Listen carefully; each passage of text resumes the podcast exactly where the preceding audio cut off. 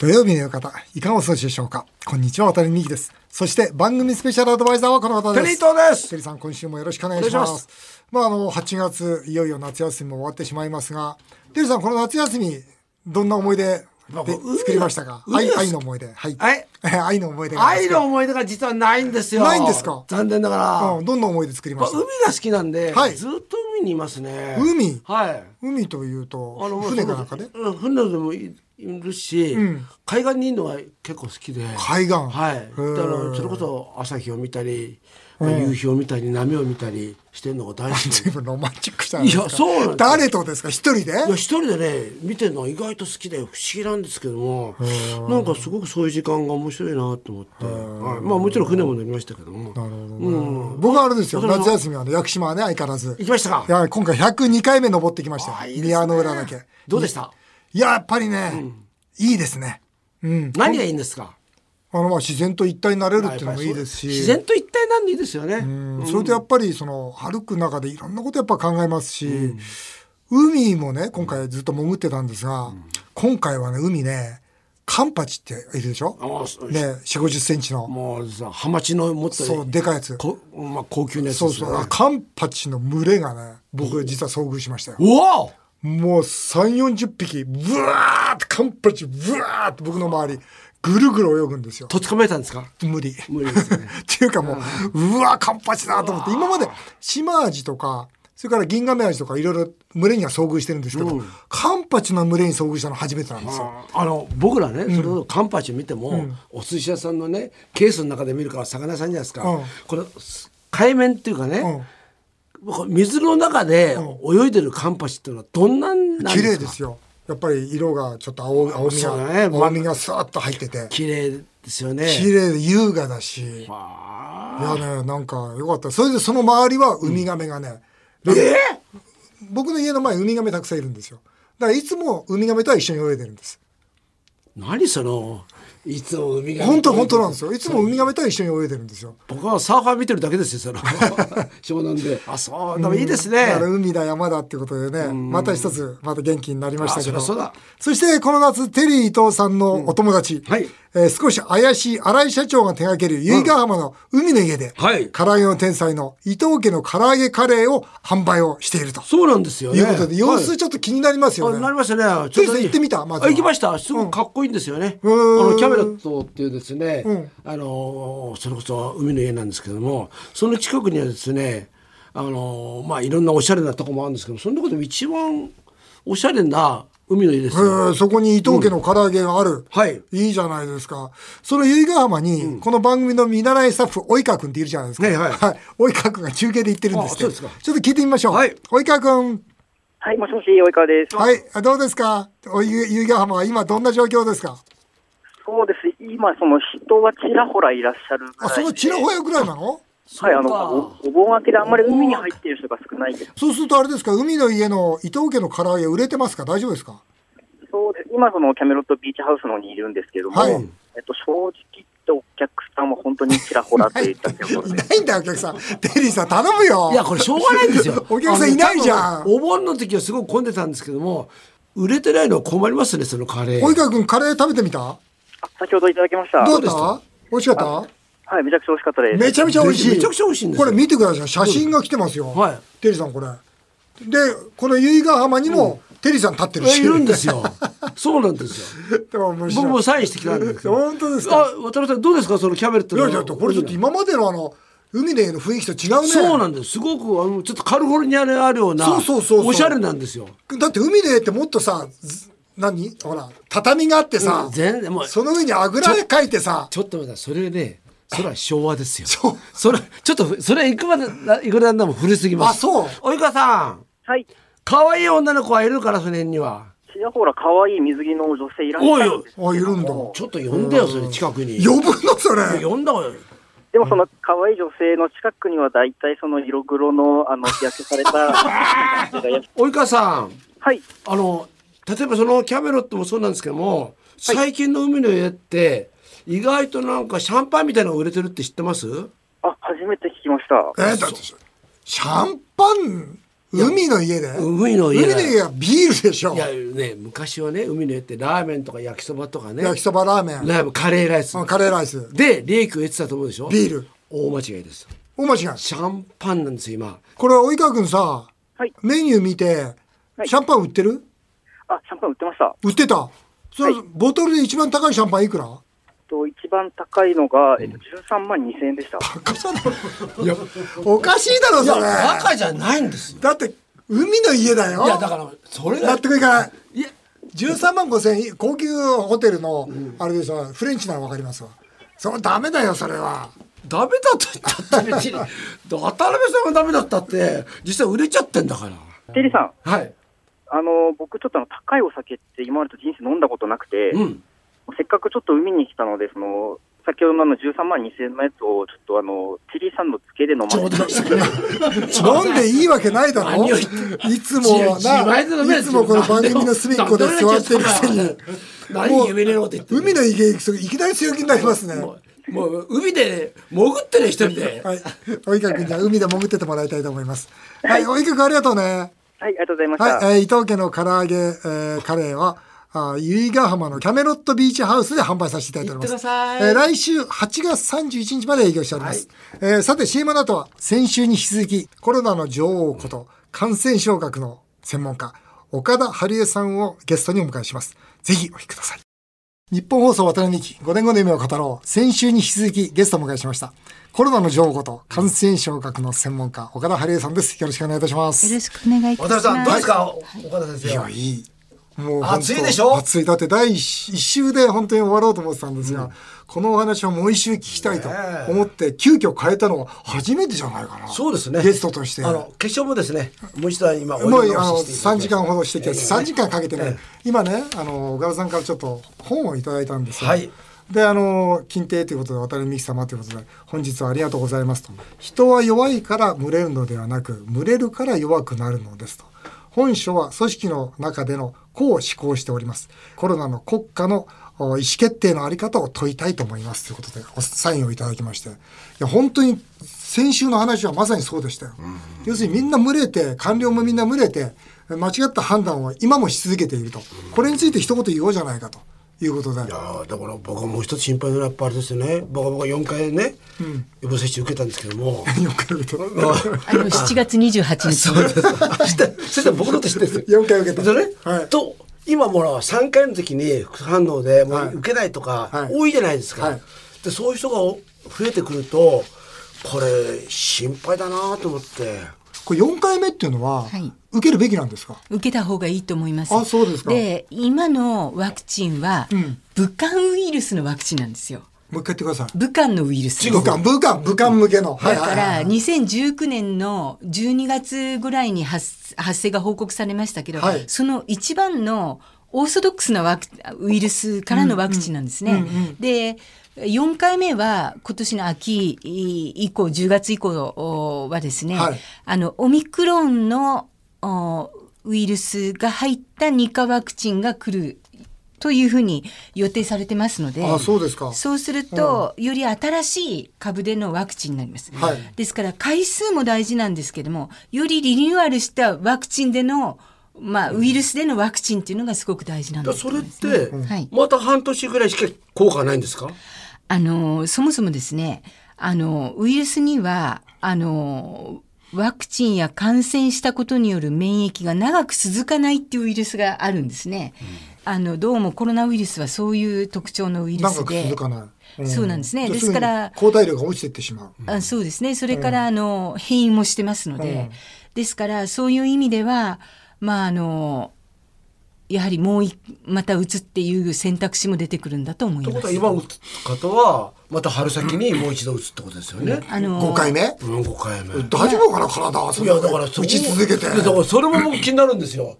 どんどんどんね。僕たまたまある大学病院の先生は4回目はちょっとやめといた方がいいよと。という方もいましたもん。うん、まあちょっとまだ4回はやめた方がいいよと。3回まではいいけどっていうアドバイスを受けて。でそれもなんか怪しいアドバイスですよね。一応、一応大学教授なんですけどそうだ。からそそれどうですか先生？あの同じ武漢のウイルスを4回っていうんだったはらい。ちょっと引きますけれども、今度はオミクロン対応のウイルスも入りますので、うん。それがあの今回の良さだなと思いますがあのやはり全国民にワクチンが来るわけではないみたいなので、やはりあの年齢制限だとか、基礎疾患だとかそういうようなことで、まあ、厚労省の方で、まあ、あの縛りをつけてくるんだと思いますなね。るほどな。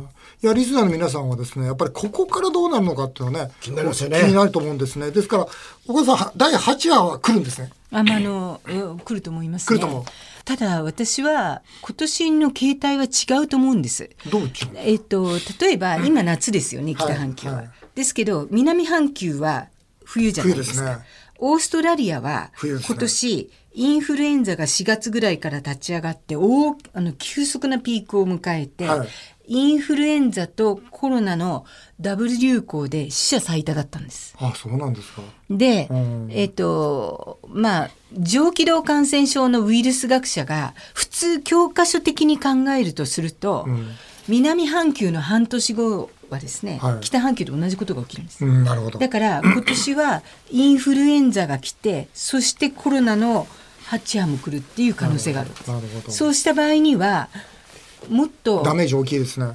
そうですね死。者も増える。で私はインフルエンザも怖いと思うんですよ。うんっていうのはインフルエンザこの丸2シーズン、うんほぼ3シーズン流行してないですよね。はい。ということは私たちインフルエンザの流行期にですねあの発症してない人のはい咽頭拭いをちょっとこう取らせてもらって、はいはいウイルス培養すると生えてくるんですよ。はい。ということは発症してなくてもウイルスには感染してトレーニング受けて免疫の底上げになってうんなるほど。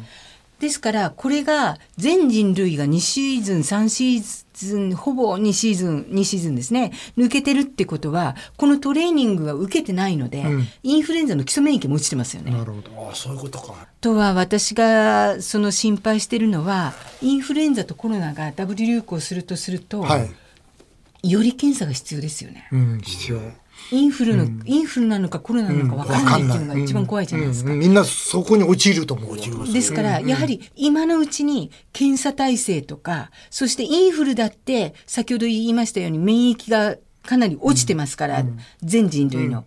ということは、インフルエンザエンザでも、ちょっと、重くなっちゃう方もおられるかもしれませんので、やはりそういう意味では大規模施設とかあとインフルエンザの検査キットとか、今こそねインフルエンザの薬とか今から用意しないといけない本当だよねそれが政治です。岡田さんにたくさん質問来てるんですよ。実際リサーの方から。はいお願いいたします。立川市のミキティタイムさんです。夏休みに東京ディズニーランドに行ってきました。はい全国からたくさんの人が来ていました。行動制限なくても感染は収束するのですか？という素朴な質問です。はい、あの今はですね家庭内感染が主なメインになって、もう広がるだけ広がっちゃってるような状況ですね、はい。はい。だから行動制限をしたところでどれくらいの効果があるだろうかっていうのはあります、なるほど。ですから今やるべきことはここまで広がってしまったならば医療を強くすることです。もうそれしかないと。そうです。医療をですから医強くするしかないと。療を強くする。やはりクリニックだけじゃなくて大規模施設を作ることだと思うんですね。うんそうですよね。やっぱりね。そこに発熱外来をやってそこで最初にやはり1回はドクターが見てこの人はコロナ、この人は他の病気っていうことを分けて、うん。なるほど。でもし重症だい自宅で療養では難しいって言ったら大規模集約施設で見ていくってこれが大事なこと。このそれこそ冬に向けてはい大規模施設を作る予定っていうのは岸田内閣はないんでしょうか？あの今のところ全然ないよね。そういう発想が。だから今岡田さんが言ってる発想って全然ないよね。なんでやらないんですか？もうあのほら南先生ね前来た南先生が言ってたのはやっぱりそのお医者さんを集められないとだから法律変えるしかないんだとお医者さんを全部集めようとそうあのやはりですね日本っていうのは既存の組織を崩してそうですよね。あのリメイクするっていうか、あのことが非常にその既存のフィエラルフィーを崩すっていうことは非常に、あのなんだろうあのそういう経験がないですよね、ですから今は緊急事態なんだと、ん。危機管理なんだと。そういうことで一時結集してそれを乗り越えてそして平時に戻るっていう。平時のまんまやろうとするから医療難民が自分の病院を守りたいと。ただでさえ自分の病院はコロナの濃厚接触者うんぬんで人が足りないんだと。そこに持ってきて人出せって。それは無理だよ。で終わっちゃうんですよね。青春小僧さん。マスクはいつ頃外せる世の中になりますか？岡田さん。あ当分難しいんじゃないですかね。ええずっとマスクしてんの？今マスクしないとダメだよって飛行機に乗っても言われるじゃないですか。それを言われなくなるのはいつ頃なんですかね？いやあのこのコロナが変異株がどう収まるかですよね。じゃあこれ5年ぐらいは難しいってことですか？田村厚労大臣はもうまあ自分の生きてるうちにはマスク外せないんじゃないかなんてあ。の人の中では おっしゃっておられましたけども。言ってたな、確かに。あの本の中では。だから逆に私たちが医療を強くするとかそういうことでコロナかかっても怖くないじゃんっていう状況にするとか、今ちょっとそういうのどっかそういうところありますよね。そういうふうな対策をやってもしくは医療を強くしてそういうことで初めてじゃあ大丈夫ねっていうふうになっていくのかなと思います。文京区の長屋さんです。元厚労省ノンキャリアの方です。えー岡田さん頑張れ。国や政府の専門家から圧力を受けたことはありますかと、ね、たくさん受けてると思いますが。渡辺さんは菅総理と、菅前総理と仲良しだから助けてあげてくださいっていう、とてもね、非常に応援のメッセージであります。いじめられてるの？まあちょっとかなりだから痩せましたけど。おい痩せましたね。でも忙しいから痩せたのかもいしれないです。や、あとあれだよね、岡田さん、この本にも書いて書いてあるけど、ほら、インターネット、SNS でいじめられてるよね。はい、あの不特定多数なので、あの役所や国の専門家からの圧力っていう誰からかわからないっていう形で、あ、なんでだろうね、岡田さん目立ったからかね。いやでだっておかしいじゃん言ってることはすごく正論だったですよね。そう思うよ今だも今なんかも特にそう思うよ今日のも正論ですよね。うん。でもほらやっぱあの頃って、みんながイライラしてましたよね。あの国民も含めてだからちょっと変なことを言うともうそこを叩くみたいな、ちょっとマジョガル的な部分があったような気がするんですよね。あいや、絶対そうだよ。でもあれでしょ。の全然大丈夫だったですか？やっぱ精神的に参りました？あのでも私はあの周りに助ける人がたくさんいますテリーさんもそうですけども、あのあのテリーさんから LINE が来てあのこの間はあの上半身裸の、あのそれ 何見せてるの？おかしいよ。あのテ空手さん、俺ら。おかしいよ、テリーさん、それ。あの頑張れっていう感じなんですね。あのお写真が来たりとか、あのディレクターの方もプロデューサーの方も、それから出版社の編集者の方も、うん。あのそういう意味ではフォローしてくれる人がいるので、まああのかえってそそれで助けられたっていう。そ。そのそれのありがたさが分かった。いやでも、それやっぱりねあの使命みたいなものがやっぱりねあるんでそれをまあ自分のなんか心は抑え込んで、やっぱり日本のためにかねいろいろお話ししてくれてますよね。そう思うね。タマプラザの秋吉久美子さん。はい、また登場しました。えー、注射が嫌いで主人が一回もワクチン打ちません。離婚しようかと思ってます。主人に一言お願いします。はい、あの今オミクロンがいわゆる肺炎になるリスクや重症化のリスクが減ってきたっていうのはウイルス自体の問題よりも、はい。私たちがワクチンで免疫持ったり、一回かかって免疫持ったりとか、何がしかでコロナに免疫を持ったことによって、まあ上気道感染症に近い形で済んでると。ですから、やはりワクチンを打たないでかかった方は重症化しやすいっていうのは、これはあの臨床で見てる先生方がおっしゃることですから、やはりお家になった方がご本人のためだと思うん、いますね。ね、やっぱご主人のね、ためだと思いますわ。ラジオネーム、性欲が強い営業マンってラジオネームマンになっちゃいましたよ。性欲が強い営業マン。私はキスが大好きです。やはり、まだ不特定多数の女性とキスをするのは感染学上危険でしょうかあと、妻が私とキスをするのを拒みます。どうしたらいいでしょうかこれ後半の質問はほっときましょうね。いやいやこれ後半の質問はどうでもいい。前半の質問いかがですか？あのまだっていうのって言って、まあまあコロナ以前に不特定多数の方とキスをするのは感染上いろんな問題があってよくないよ。ダメですか？ダメです。えダメです。可愛いですよ相手はすごく、はい。ダメですダメです。可愛くてもダメですかテリーさんもダメです。あのですから、あのまだっていうこと自体がじゃないですねですね。で、まだキスを奥様がキスを拒みますっていうのは当然だと思います。そうですね。ダメなんですか？そりゃそうだよ。他の人といっぱいしてるのにさ、そりゃ、そりゃダメだよ。うんあの一人だったらいいですか？いろんな感染あだからその限定した一人がですねあのいろんな感染症かたかかってないっていうことですこね。れねでもね、例えばの話誰かとしあの恋に陥りますよね、うん陥る。でね恋に陥って陥った。なる時あるじゃないですか、ね公陥った。園とかねいろんなところでドライブ中に、その時にあのあなたちゃんとあの PCR 陰性ですか？いや予防接種受けてますかってなかなか聞きにくいじゃないですか。あのそれやったらドン引きだと思うんです。ですよね。だからそういう時はどうしたらいいですか？それは。もうもう腹くくってやっていただい。腹くくってやってんですそうよそういう時は腹くくってね。そりゃそうですよね。やるしかないですね。えー岡田さんに、あのー実はこの番組から質問がありまして、この番組では5年後の夢を語ろうとこういうテーマを持ってるんですね。まず5年後にコロナはなくなってますか？という質問させてください。あのそれは落ち着いてってほしいなと落ち着いてさすがに落ち着いてんじゃないかなと思うんですね。で今までもおウイルスのし感染症のパンデミックってこんなに何波も来るっていうんじゃなくて大体い2波ぐらいで収まってるんですね。で何波も収まってるのは変異株が出てるからですね。ですからやはりワクチンができたり薬ができたりしてますから5年後は収まってくれるんじゃないかと。ただ5年後は新型インフルエンザが来てもおかしくないので、新たなる脅威があるので PCR の拡充だとか、あの他の疾患でも使えるんだから PCR のシステムだとか検査のシステムだとか、大規模施設だとかそれから発熱外来のいわゆるシステムだとかって作って、スクラップビルドじゃないんですけど必要な時に作って、そして片付けておいて落ち着いたら、っていうことがやれるような感染症の危機管理をちゃんとおなんだろうな国家として作っていくってことだと思う。なるほど。全く正論だと思います。デビスどうでした？岡田さんは。いやいいんですよ。ねえ。はい。いいよね。はいまた来ていただく、またその時はですね、あの得意な歌を歌っていただきます、あ、歌は上手なんですか？いや私歌歌ったことない。あのあないですか？ない。ですカラオケではなどんな歌を？カラオケ行ったことないんです。行きましょうよ。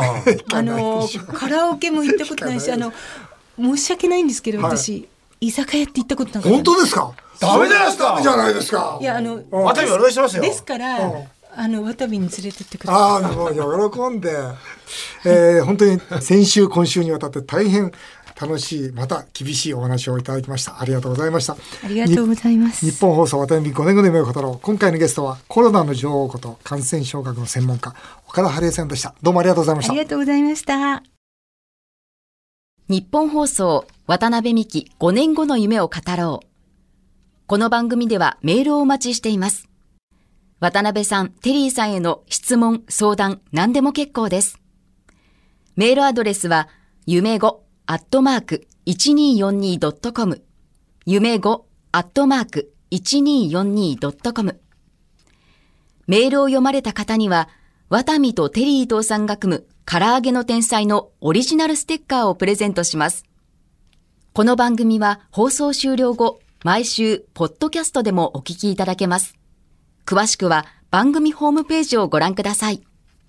渡辺美希5年後の夢を語ろう。この後も素敵な週末をお過ごしください。お相手は渡辺美希でした。あなたの夢が叶いますように。